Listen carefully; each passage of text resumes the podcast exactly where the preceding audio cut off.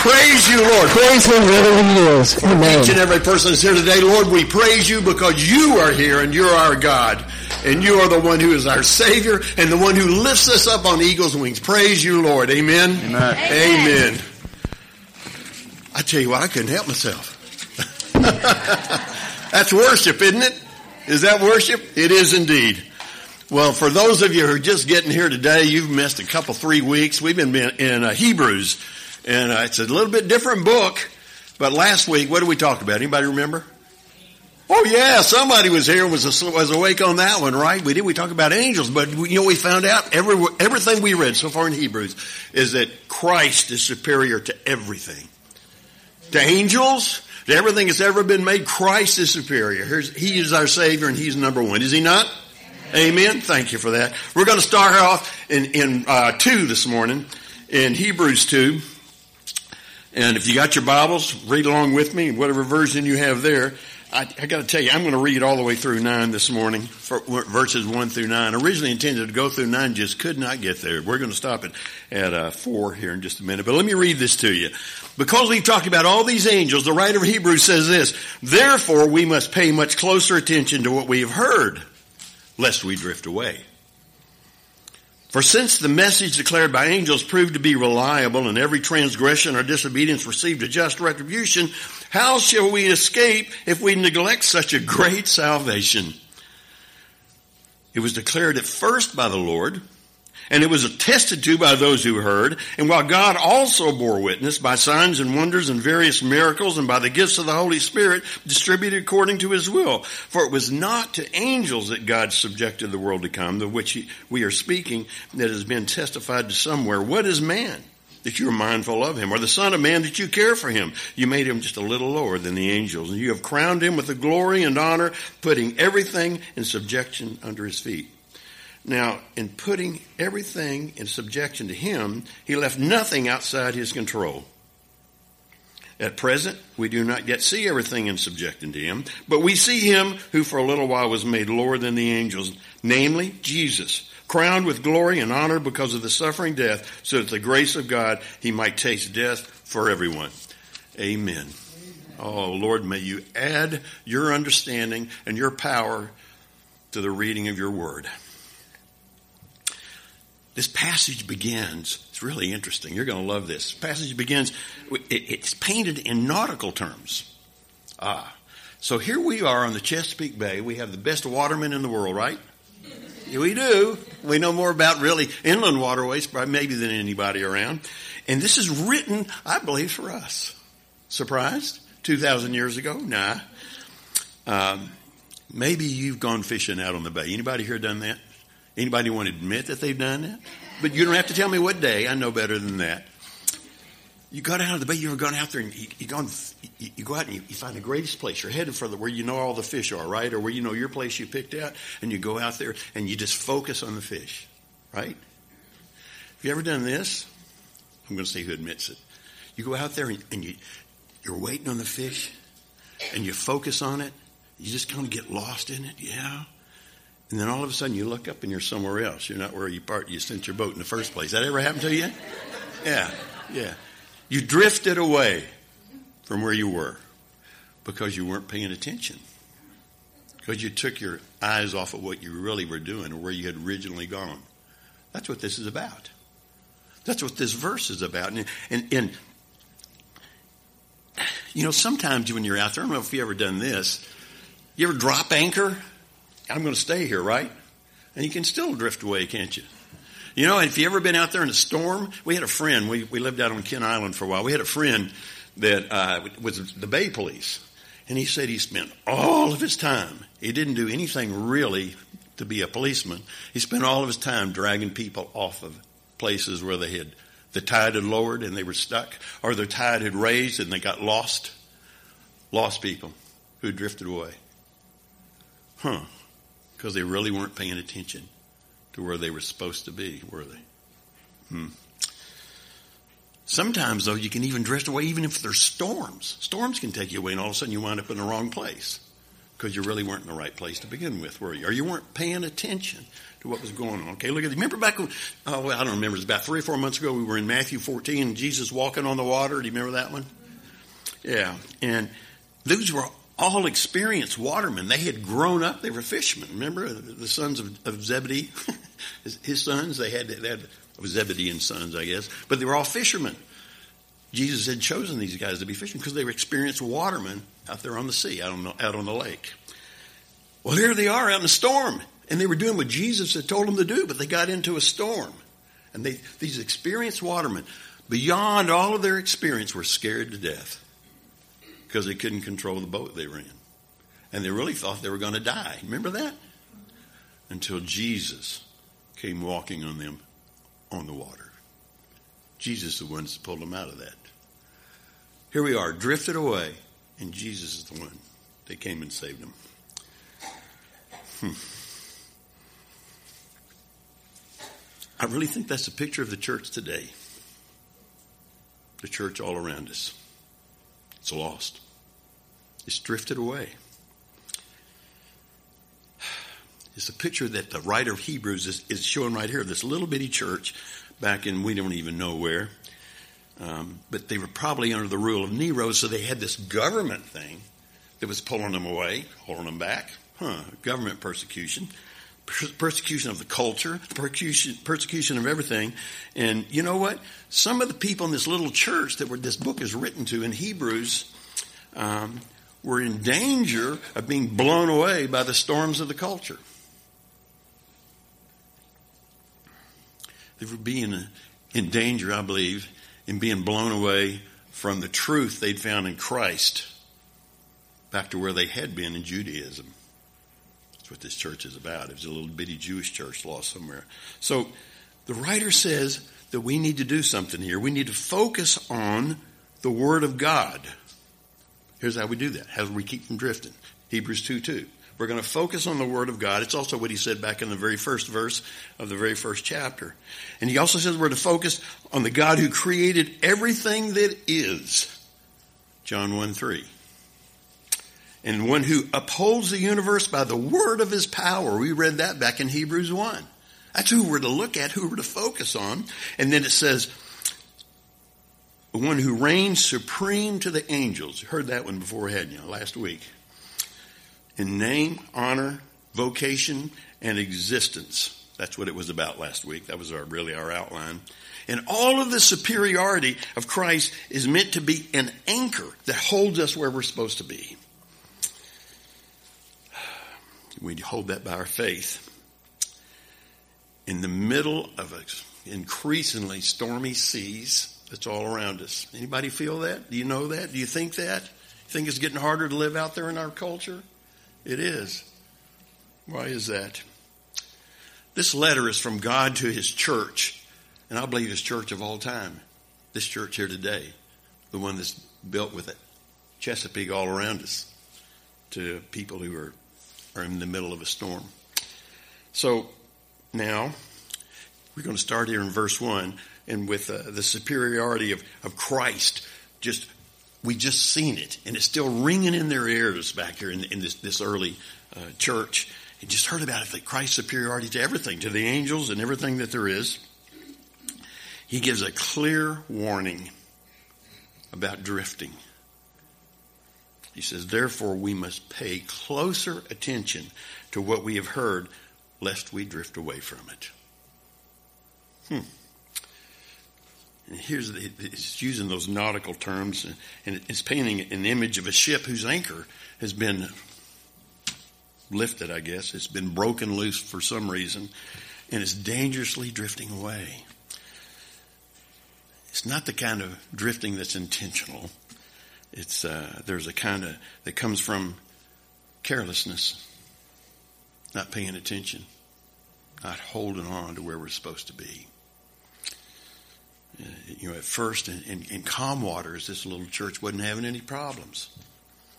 Um, but as the storm built, it, it got bigger and bigger, and the opposition to the church rose. Haven't seen any of that, have we? They got farther away from Christ. They drifted away with the culture that was being taught out in public. And that was the church's experience 2,000 years ago. And I think it's the message to us today. Drifting is the most frightening sin of the church today. Drifting away. And as this nautical metaphor, I guess, suggests, it's not so much intentional as it is lack of concern. We're not really concerned about the church of Jesus Christ. They weren't in Hebrews, this little church. You know, there, uh, there's no friction, there's no dramatic sense of departure. It just kind of drifts away. Little bitty things creep in, small things to distract us, things to keep us from looking at Jesus Christ as the supreme of everything that's around us, the sovereign God that we serve and we see every day. You know, I think that if you go back and read Revelation, I hope you do. Uh, if you go back and you read Revelation, he said the same thing to the churches at, at Ephesus. Uh, he was speaking to what was supposedly a healthy church at, at Ephesus in, in a Revelation, but he said, But I have this against you that you have abandoned the love you had at first. Abandon the love you had at first. You know what? When our anchor begins to lift and, and, and from our soul's grasp, and we look, we stop looking at the greatness of Christ's supremacy, the greatness of His salvation, we become susceptible to, to the flow of the tide, don't we? Um, Alexander Maclaren, who's a guy that I read sometimes, he was a preacher about 150 years ago. He said, When our anchors begin to lift from our soul's grasp of the greatness and supremacy of life, we become susceptible to, to toes of the culture. And C.S. Lewis said something one time. I don't know if you ever read his, this is in Mere Christianity. He said, and as a matter of fact, if you examined a hundred who had lost their faith in Christianity, I wonder how many of them would turn out to have been reasoned out of it by honest argument. Don't most people simply drift away? Hmm, that was, what, 50 years ago, 60 years ago. So what causes the drifting? What's happening here? That's what we should be paying attention to, shouldn't we? For one thing, there's this tide of time. Now, you're talking to a guy that has gray hair or no hair. You know, so, so, so I've been around a little while. I've, I've seen some of this. And there's many people here this morning who may not have gray hair, but have a lot of experience too. Uh, I know you've seen this too. The longer you live, the more you know about this one. Uh, we were thinking earlier in the week wherever my wife is. I'll tell you my wife, somebody did. When we were, we were talking earlier in the week about people that we've known in the past who were, who were, who had sold out, given their lives to the, to the purpose of, or the cause of Christ. You know what? There is not a cause of Christ. There is Christ. But how many people have said, I'm sold out. I'm giving my whole life to Jesus Christ, no matter what happens. And if we look at those people today, they've drifted away. And in fact, we have one we were really kind of sad about praying for this week has gotten so involved in making political statements on that great source, the internet. You know, where you have that's that's your public forum, right? Forum, right? But no one ever gets to see you face to face, and that's what we're sharing, isn't it? Our hearts. You don't get to see your hearts on the internet. No way you can write it at all. And those people that I, that we were thinking about, they pretty much, I wouldn't say they've, they've walked away. They've faded away. They drifted away. And that's a tragic way to live your life. And you know what? That's a tragic way to end your life. No testimony like that, is there? You know, I don't know if, uh, I don't mean to sound morbid, but just a few years ago, there was a guy, Robertson McLaren. Do you remember him? Anybody here know who he was? I learned I learned about him from Chuck Colson on on Breakpoint. He's a great man. Uh, he was a, a seminary uh, president and uh, at um, Columbia Bible. You know, wouldn't know that was now Columbia International. He's a great man, and he actually written uh, wrote some of our uh, textbooks on ethics that most of us who've been to seminary probably used his, his textbook on, on ethics. Great man, godly man. And at the height of his career, his wife came down with Alzheimer's and he quit his job. He said he, he had made a promise to her before God, and that was the most important thing in his, his life was to leave that. And he wrote a poem that became really famous. I'm not going to read all of it to you this morning, but it's called "Let Me Go Home Before Dark." This one came after he'd gone, he'd uh, taken his wife in. But listen to these words. He said, "I fear." You'll never hear me read poems, by the way, from the pulpit. This is a very rare thing. He said, "I fear the dark specter may come too soon, or do I mean too late? That I should end before I finish, or finish but not well." That I should stain your honor, O Lord, shame your name, grieve your loving heart. Few, they tell me, finish well. Lord, let me go home before dark. Hmm. I really want to be found, not drifted away. Do you? I don't want to, want to be found serving my Lord forever and ever. It creeps up on you, this drifting away, doesn't it? Hmm. That's what I call the, the drifting current of tide, or the tide of time. There's also this, this familiarity with the truth. That's a current that kind of kind of gets us too. Um, you know what? I'm, I'm going to use this example just because Jeff made me. we're, this morning we were talking about you know going into D.C. You know we've lived in this area for years and years, and of course I had offices downtown uh, in D.C. And also, people were always wanting to come when they came to our house. Oh boy, can we go to D.C. and see? We've never been there before. You remember all the excitement? The first time you go to D.C., have you ever done that? Oh man, to go and see, you know, the, the, the Congress for the first time, or the Supreme Court right across the street, or the Library of Congress there by it, or to go down and, and actually you can actually go through the White House before they took all. Anyway, you can go to the White House or, or the memorials. Those are really stunning memorials. Uh, I remember my father-in-law saw the, the World War II memorial for the first time. He was in tears because he was he was decorated. He was actually wounded in World War II. And so you know to see that that means so much to him. To, to go and see the memorials, the Lincoln Memorial, the Jefferson Memorial, and to see how it's all laid out, talking about you know Jeffersonian uh, Lincoln uh, Jeffersonian democracy and the Lincoln Republic, you know, and that cross and everything. And whoa, it does cross, doesn't it? Right there at the foundation, at the very beginning. On the top of that thing, it says Laus Deo. Hmm. Our God is Lord. People don't know that, do they? It's kind of neat though. When you go there for the first time, you're so impressed. Oh, you go to the Smithsonian? You know, boy, the first, I've spent the first nine months here alone. My wife was back in Arkansas trying to sell a house. That's the story of our life, isn't it? And, and, and, and, and you know, I, so I spent every weekend at the Smithsonian to see all that. It's wonderful. Isn't it great? You're so impressed. Remember the excitement? But if they come back about the 20th time, all the excitement's gone. You don't want to see that anymore. Do you remember the first time you came to Jesus Christ? You remember the first time you looked in His Word and you had one of those aha moments? It was awesome. You remember that? How's it doing for you today? Have you lost that? You know, we need to go to Jesus every day.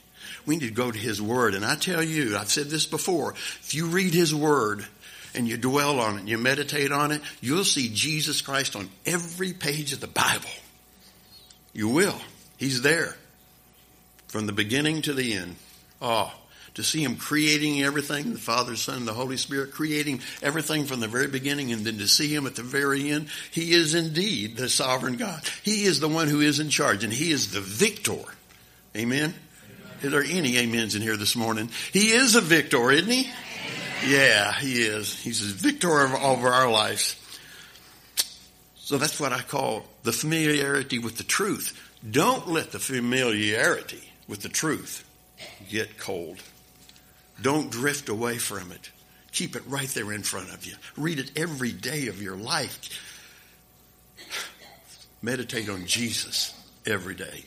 There's a whole lot of things that distract us, isn't there? There's a whole lot of things that make us worry and afraid. But you know what? They're just things to make us worried and afraid. Jesus Christ is always there. We sang that a while ago, didn't we? And nothing can separate us from the love of Jesus Christ. Romans 8:34. Go read it for yourself. Nothing, not even death can separate us from Jesus Christ. What are we worried about? You know, and he's already won. Hmm. You know, here's another thing we, we have to do is that there's this, we have in our world, especially in this one, we have this danger with the busyness tide, the busyness current is going to carry. So everybody's busy. Do you know anybody in here that's too busy? That, oh, excuse me, that's not busy enough? Not a one. You know, even even if some people try to retire, they get busier, don't they? Yeah, there is no such thing as not being busy in this culture. It just doesn't happen. So we get so busy, we take our eyes off Jesus. And we have all kinds of things to, to, to, uh, to, to, to keep us distracted. You know, and they keep piling up and piling up and piling up, don't they? You know, I thought about it in this hurricane we just had. A raindrop's only that big. Really small, isn't it? But when they pile up and they get more and more and more and they come with really strong winds, they can drown you. We can't let that happen. We can drown in all of this busyness all around us. And let me tell you something. Someone who used to, you know this about me, someone who used to be involved in TV stations, uh, had three of them. And you know what? Here's the thing that marketeers know. It's called psycho marketing. And I got to tell you something. The psycho marketers got us. Um, what they do is they use this thing called repetitive exposure. We know that today we're all so busy because we have all these sound bites coming in, right? We just stack them up. Okay, don't have time for more than eight seconds. So put that one over there and pound. But you know how the ones you remember are the ones that you had hammered at you like a machine gun. They keep right on coming in. Let me tell you that. Remember this from M&M? Melts in your mouth, but not in your. Oh yeah, okay. Or Verizon. Can you hear me? Okay. Or Perdue. It takes a tough man to make a tender, repetitive exposure. Now, tell me, what does John 3:17 say? I'm going to let you go find it. You know what? We need to be constantly filling our brains with the Bible, don't we? And knowing exactly what it says. And that needs to be what comes out of our mouth when we fill in the blank. Because folks, blanks live all around us. They're everywhere. And their blanks need to be filled in with Jesus Christ, with our Lord and our Savior, Jesus Christ. Uh, what? We're drifting away from that anchor of Jesus Christ. And the world's the one that's drifting us away. This drifting away comes with a combination of years of experience of not paying attention. It comes away with familiarity it comes away, comes, comes, uh, it drags us away with, with the busyness. And now you know what? It all is going to raise this empty head when the storm of op- opposition comes. The anchor has come loose. And when the winds come, there's going to be a terrible storm.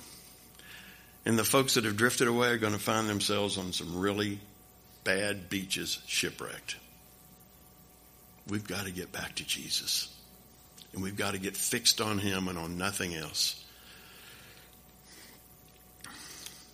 That's why it says, the very first verse. Therefore, we must pay closer attention than we have to what we have heard, lest we drift away from it. Close and careful attention to what we've heard is the way we keep from drifting. And this writer of Hebrews wants us to drive this point home in an even more forceful way to his wandering friends. He uses this, you know, I told you, you got to let me do this. If you really want to know how, how this Hebrew, remember we said Hebrews is written for about two Hebrew people, to Jews and all that. So we want to kind of get into their head. It, it's hard to get into that culture, but here, there's a hermeneutical way to approach this thing. Hermeneutical means there's a way that how you study it, how you read, the way their their their scripture is done. So let me bore you just a minute with just a little bit of this, can I? They actually they, they use this uh, this method uh, in, in, the in the Hebrew. It's called uh, uh, Homer, but what it means it means from heavy to light. And what they do is, think about it. Anybody here? Anybody here Jewish? No, okay. You, anybody here know a little Jew? Yeah, you held, you've held conversations with them, right? They do this naturally when, when they're talking about it. And he, they did this here. The writer of Hebrews does this very thing. He goes from the, from the light to the heavy to, for his argument purposes. He'll show you the light and he'll say, so if the light's true, how heavy must the true be? Does that make sense? Let me show you how it works. Um, he, he, uses this this Jewish argument style to, to frame the, the, great question in verse three. He says, "How shall we escape if we neglect such a great salvation?" He's putting the light argument before it, and he's beginning with with the, the heavy with it. The, light or the less heavy one in this case from the law is given in verse two. Look at this, and then it flows into the great question in, in, in the last the other verse. For since the message declared to angels provided the, uh, to be reliable and every transgression or disobedience received a just retribution, how shall we escape if we neglect such a great salvation? He's given this, this common Jewish thing um, that was of contemporary Judaism that we see today in the New Testament that angels delivered the law of God. God didn't deliver it. The angels did it for him. They were like the mediators.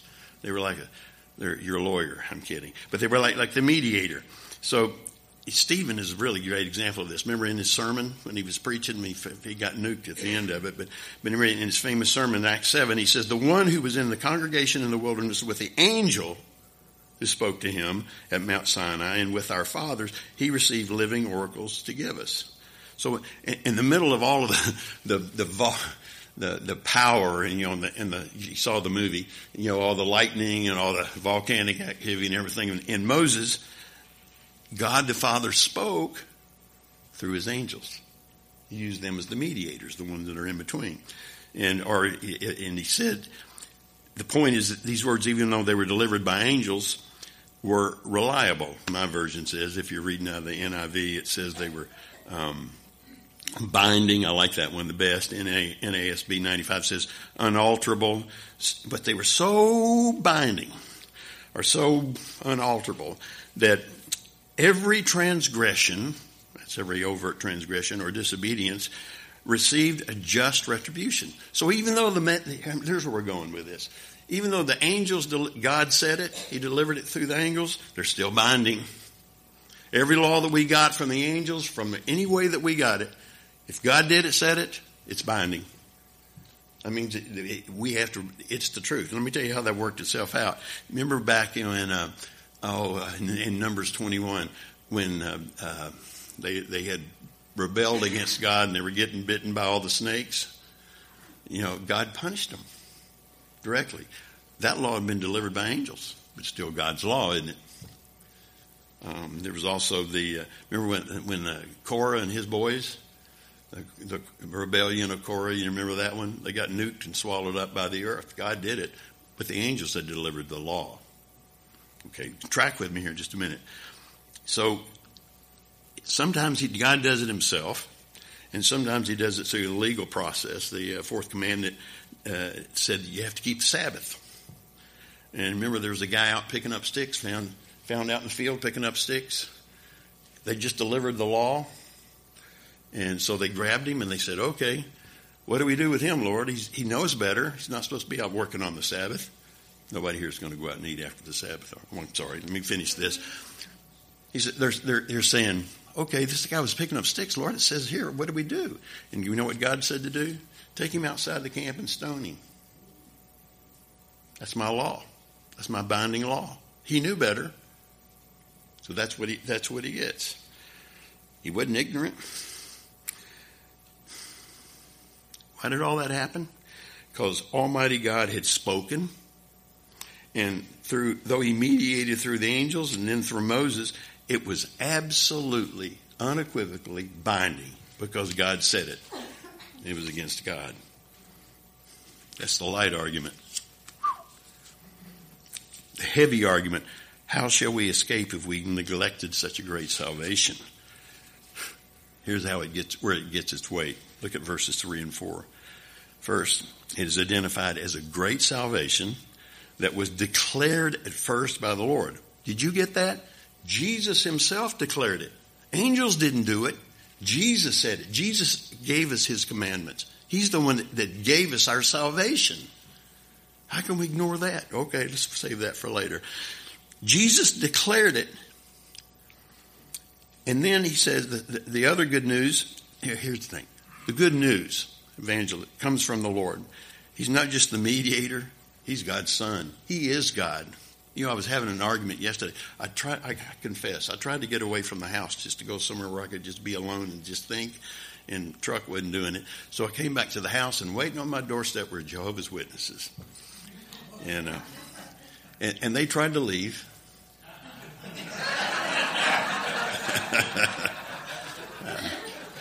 I want them to, I want them to know the truth. So we got into uh, John 1. See, they don't believe that Jesus, they, they will tell you they believe that Jesus is God's son, but he and God are not one. That they're not, they don't, they're not Trinitarian. So we started in John 1. They said, oh yeah, yeah, we heard all that. We don't believe that. I said, okay, that's the word, God's word here. Then I showed them there's 10 places in John where Jesus actually says, I am God. In the Greek, he says, ego eimi, which means I am, I am. I am, I am. You get that? Know where that came from, right? So we went there and they said, we got to go now. There's people waiting on us.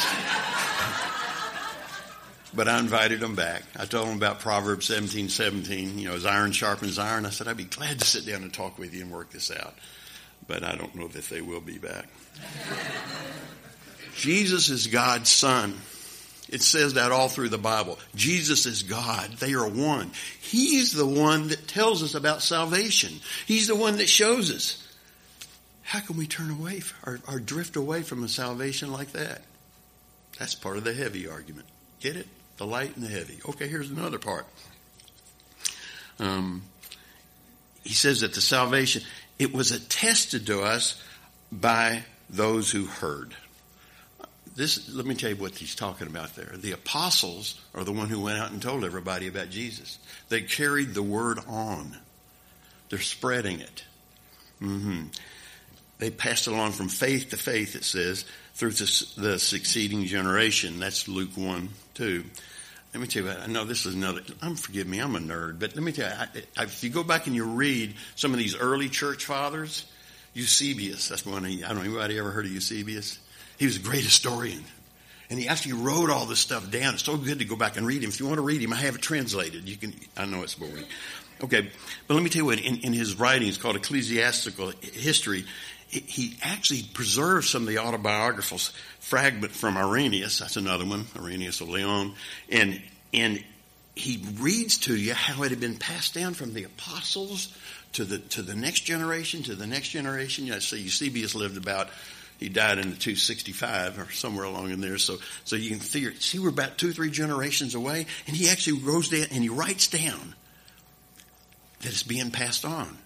Now, I want you to read this and I want you to identify with this. Listen to this. Here's what he says. And as Polycarp remembered their words and what he heard from them concerning the Lord and concerning his miracles and his teaching, having received them from the eyewitness of, of John, Polycarp related all things in testimony with the scripture, and these things being told to me by the mercy of God, I listened to them attentively, noting them down, not on paper but in my heart. And continually through God's grace, I recall them faithfully. Oh, folks, that's us. That's you and me. I'm going to read you something. We're going to read Deuteronomy 6 together here in just a minute. And, uh, but don't go there now. Hang on there. Don't go there yet. The church in Hebrews um, was in a far better place to understand this than we are today because just because of where they were in history. But you know what? God's Word, our salvation, Jesus Christ still lives. How do you know about Him? Think about it. How do you know about that? How do you know that's true? Because He's come into your heart, I get it. But didn't somebody lead you to Christ? Christ saved you. Nobody saved you but Jesus Christ. But didn't somebody lead you? Yeah. Isn't that what we're supposed to be doing? Telling them about Jesus. Oh, you know what? He lives in there. We've had a lot of things happen. It seemed like every week here, but, but in this week we had a lot of things that really were hard on us. Yeah, they really were hard on us. You know, they strained at our faith and everything. But you know what? Jesus Christ is faithful. He's still there. And I got to tell you, we have a joy in us that passes all human understanding. Isn't that true? So when we go back to Him and we stop and we meditate on Him, on the truth, our anchor, instead of drifting away, we go back to Him. Boy, that peace just really is everything I want to rest my life on. How about you? It's true, isn't it? So look, we have to pass it on. And that's how this truth has gotten there. The apostles attested to it. So the, the, the, the gospel was declared by Jesus Christ, attested to by the apostles, and listen to this. It was distributed by God himself through the Holy Spirit. Listen to this next verse. Verse 4. While God also bore witness by signs and wonders and various miracles and by the gifts of the Holy Spirit distributed to his will. Did you get that? Signs pointed beyond themselves into the mighty hand of God Almighty. He's the one that gives that, right? Wonders brought awe and amazement to everybody who saw it. Have you seen any wonders? You know, maybe not like they did, but we have. I see a lot of wonders. Wonders brought awe and amazement. And then, and miracles, which in, in the original language really is powers. Is power, godly powers, what, what they saw and what we see. And it showed the power of God beyond human ability. Have we seen any of that? We have, hadn't we? There's a lot of things that we've seen through God that no man could have done. And the gifts of the Holy Spirit were given according to God's will. Those four things, pretty weighty, aren't they? Pretty heavy, because God did it. God did every bit of it. The heavy argument was heavy indeed. So now we see the, the light argument. If the Word of God, the law, was meditated by angels and was so binding that every infraction was punished, Uh, then how much more accountable are those who have the Word of salvation direct from Jesus Christ Himself?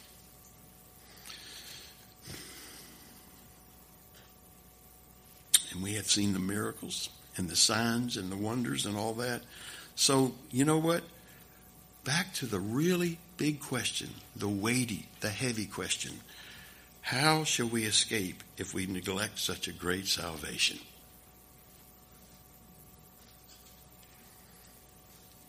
So here's the application for us. For those of us who are 2,000 years beyond the, the church that this letter was written to,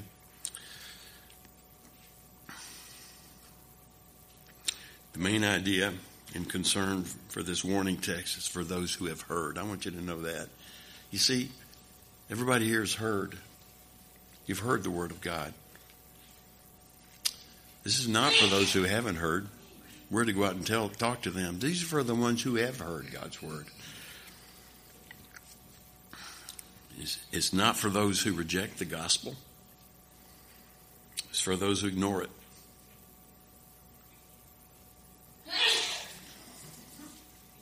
So here's what this is really about. The real concern here is about attitude. What is our attitude towards Christ and toward His Word and toward towards our own salvation?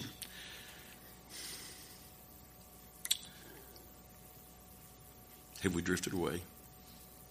Have we taken our eyes off of Jesus? We should be doing that every day of our lives, focusing on Him and meditating on Him. It's so easy to say, oh, no, I'm late for work. You know, we need to get up and read anyway. We need to get up and, and, and get in Him into us and us into Him every day. So, what happens to the person that drifts away? The writer says that the um, consequences are horrible. Says they're terrible. You know, if we think the, the consequences of the guy who picked up the sticks on Sunday were bad, you know, how much more horrible is the one who ignores his salvation, turns away from his salvation. You know what? It's worse sin. It's worse to sin against love than against the law. God is love through Jesus Christ, isn't he? I think it's worse to ignore God's mercy than to break his law.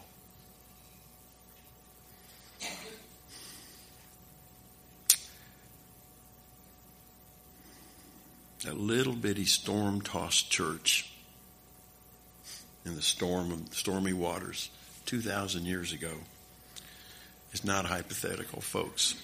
It was real. It had real people in it just like you and me. It had real people who got up and say, oops, missed, missed my time to leave for work and I didn't have time to study God's Word. I think. You know what? They had flesh and they had bones and they had families. They had life and breath just like you and me. And they had real problems too. You know, we were talking earlier in the week too that, you know, everybody here has problems. And what's what's interesting is that everybody's problems are the worst in the world because they're theirs. All these people had problems. But you know what? They also had Jesus Christ. We do too. Isn't that great to know?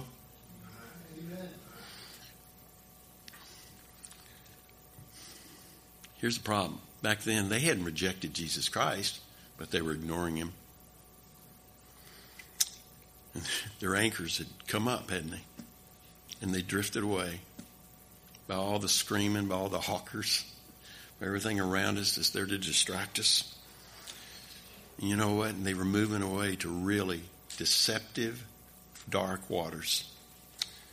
So what do they do? It brings us full circle back we must pay much closer attention to what we have heard so that we do not drift. Hmm. It's actually stronger in the Greek. It says we have to pay the greatest attention. You know, would something have your attention right now? We need to pay the greatest attention to Jesus Christ. If there's something distracting you, stop it. Stop it. Jesus Christ is the one we need to be looking at. Two important things to take home. First, our attention has to be focused on the supremacy of Christ. That's why we're reading Hebrews. That's what it's all about. Jesus Christ is supreme over everything. You have a problem? Promise you by God's word, Jesus Christ is more powerful. Jesus Christ is supreme. Having trouble staying focused, whatever. Jesus Christ can solve the problem. You got Satan knocking on your door. Everybody here does, I believe. Jesus Christ is more powerful. As a matter of fact, I do want you to read the last chapter because he wins. you know, I've said this before. He's actually, if you believe that he is Savior, the Greek word for for uh, conqueror is Nike. So if you want to believe that he is, just do it. Yeah, yeah. That's another one you already knew, right? Repetitive exposure, folks. Be careful. Christ, the creator and upholder of everything. That's Jesus Christ. We read that too last week, didn't we? He upholds everything. He's got it all. He's got the whole world in his hands. I know you know, you know that one too. Our Christ, our mediator before the Father and Christ and the divine, powerful, sovereign God that Jesus is. You know what? We need to do some work here. Just keep our anchor held down. When you do some reading. We need to read His Word and find Christ on every page. And, you know, if you don't want to read the whole Bible, you should start because he is there. He is on every page from beginning to end. You know, I, we were going to use this thing for I don't know if we're still going to do this trunk or treat thing, but but you know, Iris, I'm sorry, we're using my my wife here as an example. I shouldn't. Iris Iris is a big tapestry person. And you know what? She made this thing for all the tapestry artists. By the way, most of these guys are from Berkeley.